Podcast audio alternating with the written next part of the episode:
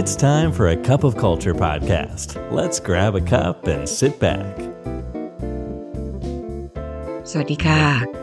ได้เวลาจิบกาแฟคุยกันเรื่องวัฒนธรรมองค์กรกับ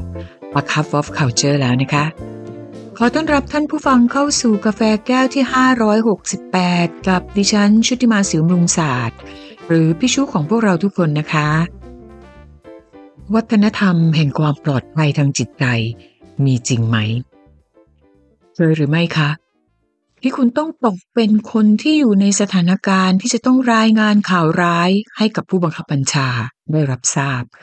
ว่างานไม่ได้เป็นไปตามเป้า ผิดไปจากความคาดหมาย สิ่งที่คุณรู้สึกแน่นอนเลยก็คือ ความวิตกกังวลว่า จะได้ยินคำถามอะไรบ้าง หรือคำตำหนิอะไรบ้าง จากผู้บังคับบัญชาแต่หากคุณพบว่า หัวหน้ากลับถามคุณว่า จากเรื่องนี้ คุณได้เรียนรู้อะไรบ้าง คุณจะรู้สึกอย่างไรคะ บอกได้เลยว่า นั่นคือสิ่งที่หัวหน้าของเรากำลังสร้างความรู้สึกปลอดภัยทางจิตใจให้กับคุณ และให้ความสำคัญกับการเรียนรู้เป็นเรื่องหลัก psychological safety หรือความรู้สึกปลอดภัยทางจิตใจ เป็นแนวคิดที่สำคัญในการทำงานในยุคปัจจุบัน วันนี้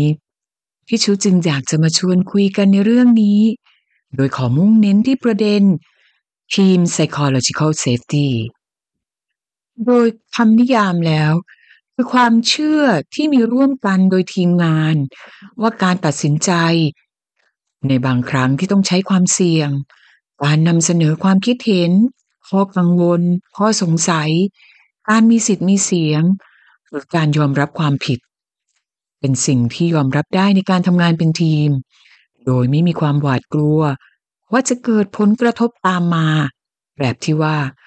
มันคือความรู้สึกที่ได้รับการอนุญาตให้แสดงออกอย่างจริงใจในเวลาที่เราจะพูดถึงคำว่า psychological safety ในสถานที่ทำงาน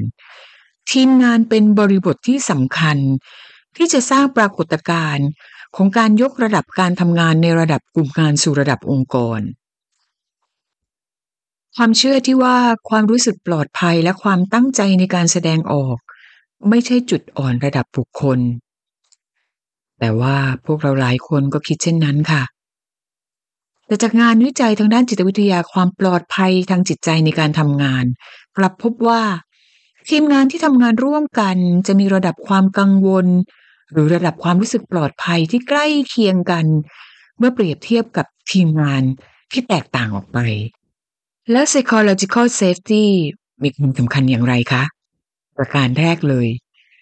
ช่วยสร้างให้เกิดความรู้สึกมีส่วนร่วม เกิดแรงจูงใจที่เพิ่มมากขึ้น เพราะทีมงานทุกคนจะรู้สึกได้ว่าความทุ่มเทของเขาแต่ละคนมีความหมาย และพวกเขาสามารถแสดงความคิดเห็น ได้โดยปราศจากความหวาดกลัวที่จะถูกลงโทษประการถัดมาช่วยให้เกิดการตัดสินใจที่ดีขึ้น เมื่อทีมงานรู้สึกมั่นใจ ปลอดโปร่งในการที่จะแสดงความคิดเห็นหรือข้อกังวล ก็จะช่วยให้เราได้มองเห็นมุมมองที่แตกต่างหลากหลาย และเป็นประโยชน์ต่อการนำไปใช้ในการประกอบการตัดสินใจด้วยประการถัดไปช่วยขับเคลื่อนวัฒนธรรมการเรียนรู้ และการพัฒนาปรับปรุงอย่างต่อเนื่อง เพราะเมื่อทีมงานรู้สึกสะดวกใจ ที่จะเล่าเรื่องแบ่งปันความผิดพลาด และการเรียนรู้จากสิ่งที่เขาได้พบและประสบมา ทั้งหมดที่กล่าวมามีบทพิสูจน์ค่ะ จากการทำโปรเจกต์วิจัย ที่ทำภายใต้โปรเจกต์ที่ชื่อว่า Aristotle หน่วยงานที่พวกเรารู้จักกันดีก็คือ Google เพื่อหาผลลัพธ์และผลกระทบ ของความมีประสิทธิภาพของทีมงาน ซึ่งก็พบว่า บริบทของสมาชิกหรือทีมงาน ในแต่ละกลุ่ม มีผลต่อประสิทธิภาพของทีมน้อยกว่ากระบวนการการทำงานร่วมกันของทีม และปัจจัยสำคัญที่ผลักดันก็เกิดจาก psychological safety ถึงตอนนี้ ท่านผู้ฟังอาจจะเริ่มมีคำถาม และเราจะมีวิธีการอย่างไรในการเช็คสอบ ว่าการทำงานของทีมงานที่เรามีอยู่มี psychological safety อยู่หรือไม่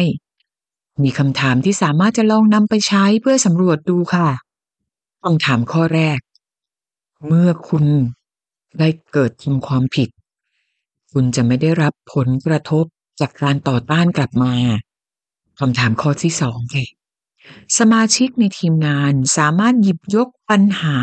และถกเถียง ถึงประเด็นที่ซับซ้อนและมีความยุ่งยากคำถามที่สามสมาชิกของทีม มีการยอมรับความแตกต่างระหว่างบุคคลคำถามที่สี่ค่ะ เป็นสิ่งหรือเป็นเรื่องที่ยอมรับได้ในการที่จะตัดสินใจในเรื่องใดเรื่องหนึ่ง โดยที่มีความเสี่ยงเป็นปัจจัยอยู่คำถามที่ห้าค่ะ เป็นเรื่องง่ายที่จะร้องขอความช่วยเหลือจากทีมงานคำถามที่หกค่ะ ไม่มีทีมงานคนใดที่จะใช้คำพูดเพื่อลดทอนความทุ่มเทของสมาชิกคนใดคนหนึ่ง และคำถามสุดท้ายค่ะ การทำงานร่วมกับทีม ทำให้เราสามารถใช้ความสามารถเฉพาะตัวและความสามารถพิเศษของเรา รวมทั้งได้รับการชื่นชม และได้มองเห็นคุณค่าค่ะและนั่นคือเจ็ดคำถามที่เราสามารถลองนำมาใช้ในการตรวจสอบ ว่าทีมงานของเรามีสภาพแวดล้อมที่เรียกว่า psychological safety หรือไม่ แล้วเราจะมีวิธีการอย่างไรคะ ในการสร้าง psychological safety ให้กับสถานที่ทำงานหรือทีมงานของเรา สิ่งที่หัวหน้างานต้องพึงตระหนักอยู่เสมอก็คือ การสร้าง psychological safety เป็นการช่วยกันสร้างให้เกิดขึ้น และหลายครั้งก็มีที่มาที่ไปที่แปลกประหลาดเช่นกัน หัวหน้างานมีบทบาทสำคัญในการกำหนดกฎกติกามารยาท หลักเกณฑ์รวมไปถึงวิธีการที่ทีมงานจะทำงานร่วมกัน เช่นกำหนดแนววิธีปฏิบัติที่ชัดเจนต่อความคาดหวัง เพื่อให้เกิดความสามารถในการคาดคะเนและเกิดความยุติธรรม ต่อการปฏิบัติงานร่วมกัน กระตุ้นและส่งเสริมให้เกิดการสื่อสารแบบเปิดเผย และการฟังอย่างตั้งใจ ให้เกียรติซึ่งกันและกัน สร้างความเชื่อมั่นและมั่นใจระหว่างทีมงาน ว่าทุกคนจะได้รับการสนับสนุนและช่วยเหลือ เมื่อมีปัญหาทีมงานสามารถจะหยิบยกมาพูดคุยกัน และประเด็นต่อมาก็คือ มีการแสดงความชื่นชมค่ะ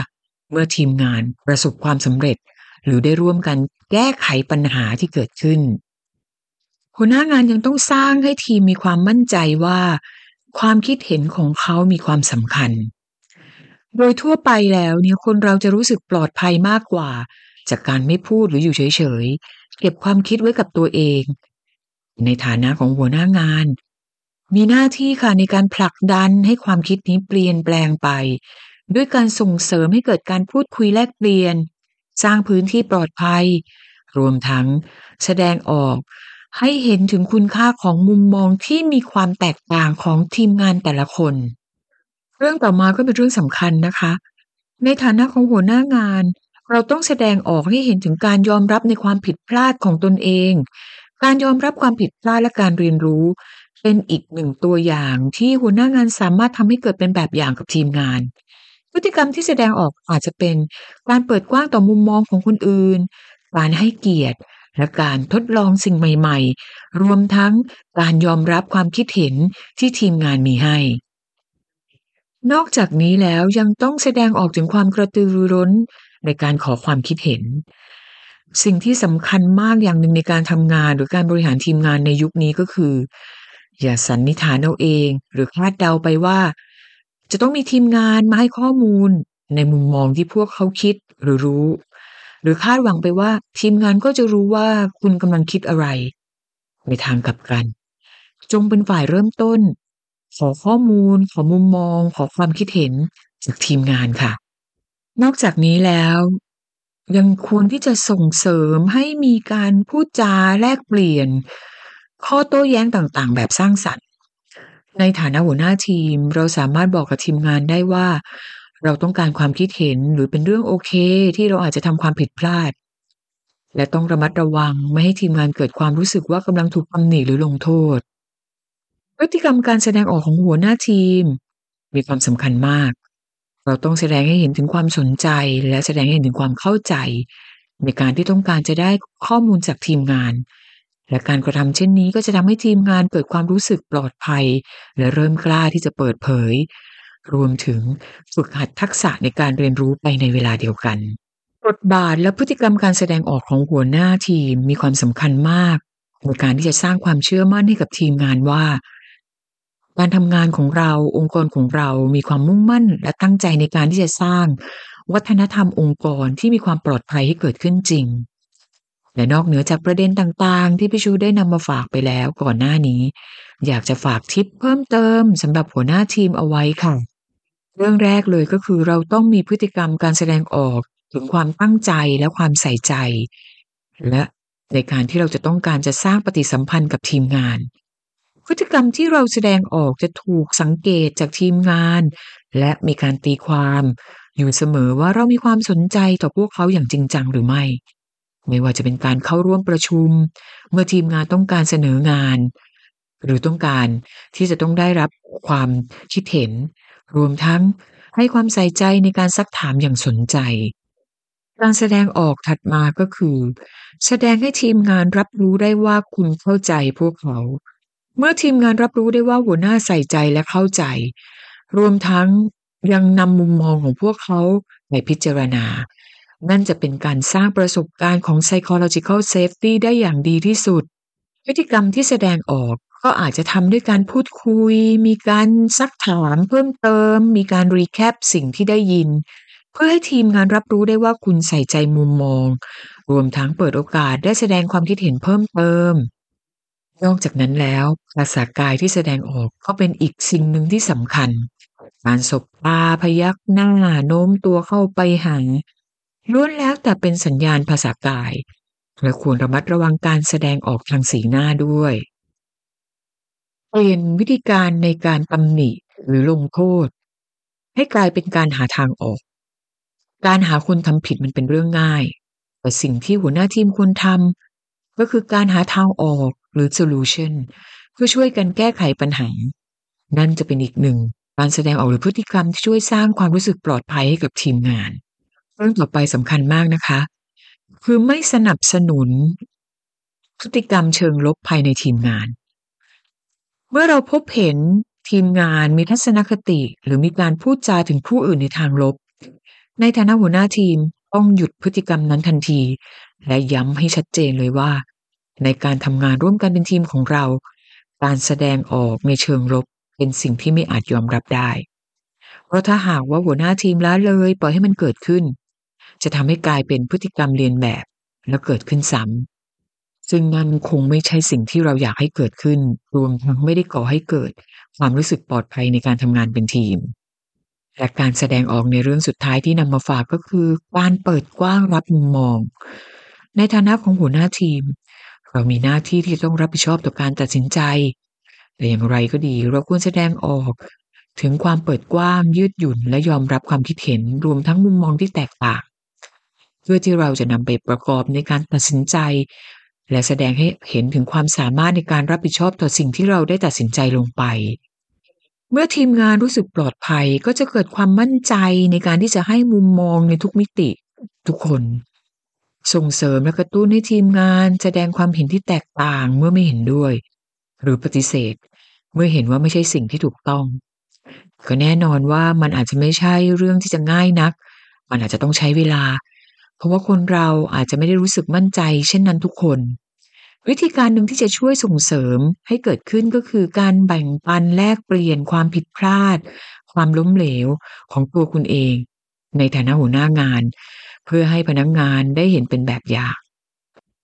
และทั้งหมดนั้นก็เป็นบริบทต่างๆ ที่สำคัญต่อการสร้างวัฒนธรรมความปลอดภัยทางจิตใจ ให้เกิดขึ้นในสถานที่ทำงาน และทำให้กลายเป็นประสบการณ์ของทีมงานอย่างแท้จริง และนั่นจะเป็นประโยชน์ในการสร้างทีมงานที่เข้มแข็ง และวัฒนธรรมองค์กรที่แข็งแรงต่อไปเพราะไม่ว่าเราจะตั้งใจหรือไม่ก็ตาม วัฒนธรรมจะเกิดขึ้นแน่นอนทำไมเราไม่มาช่วยกัน สร้างวัฒนธรรมองค์กร ในแบบที่เราอยากเป็นกันล่ะคะกาแฟหมดแก้วซะแล้วค่ะสำหรับวันนี้ กลับมาติดตาม The Cup of Culture แก้วต่อไปกับพี่ชูในโอกาสหน้านะคะสำหรับวันนี้ สวัสดีค่ะ And that's today's Cup of Culture. See you again next time.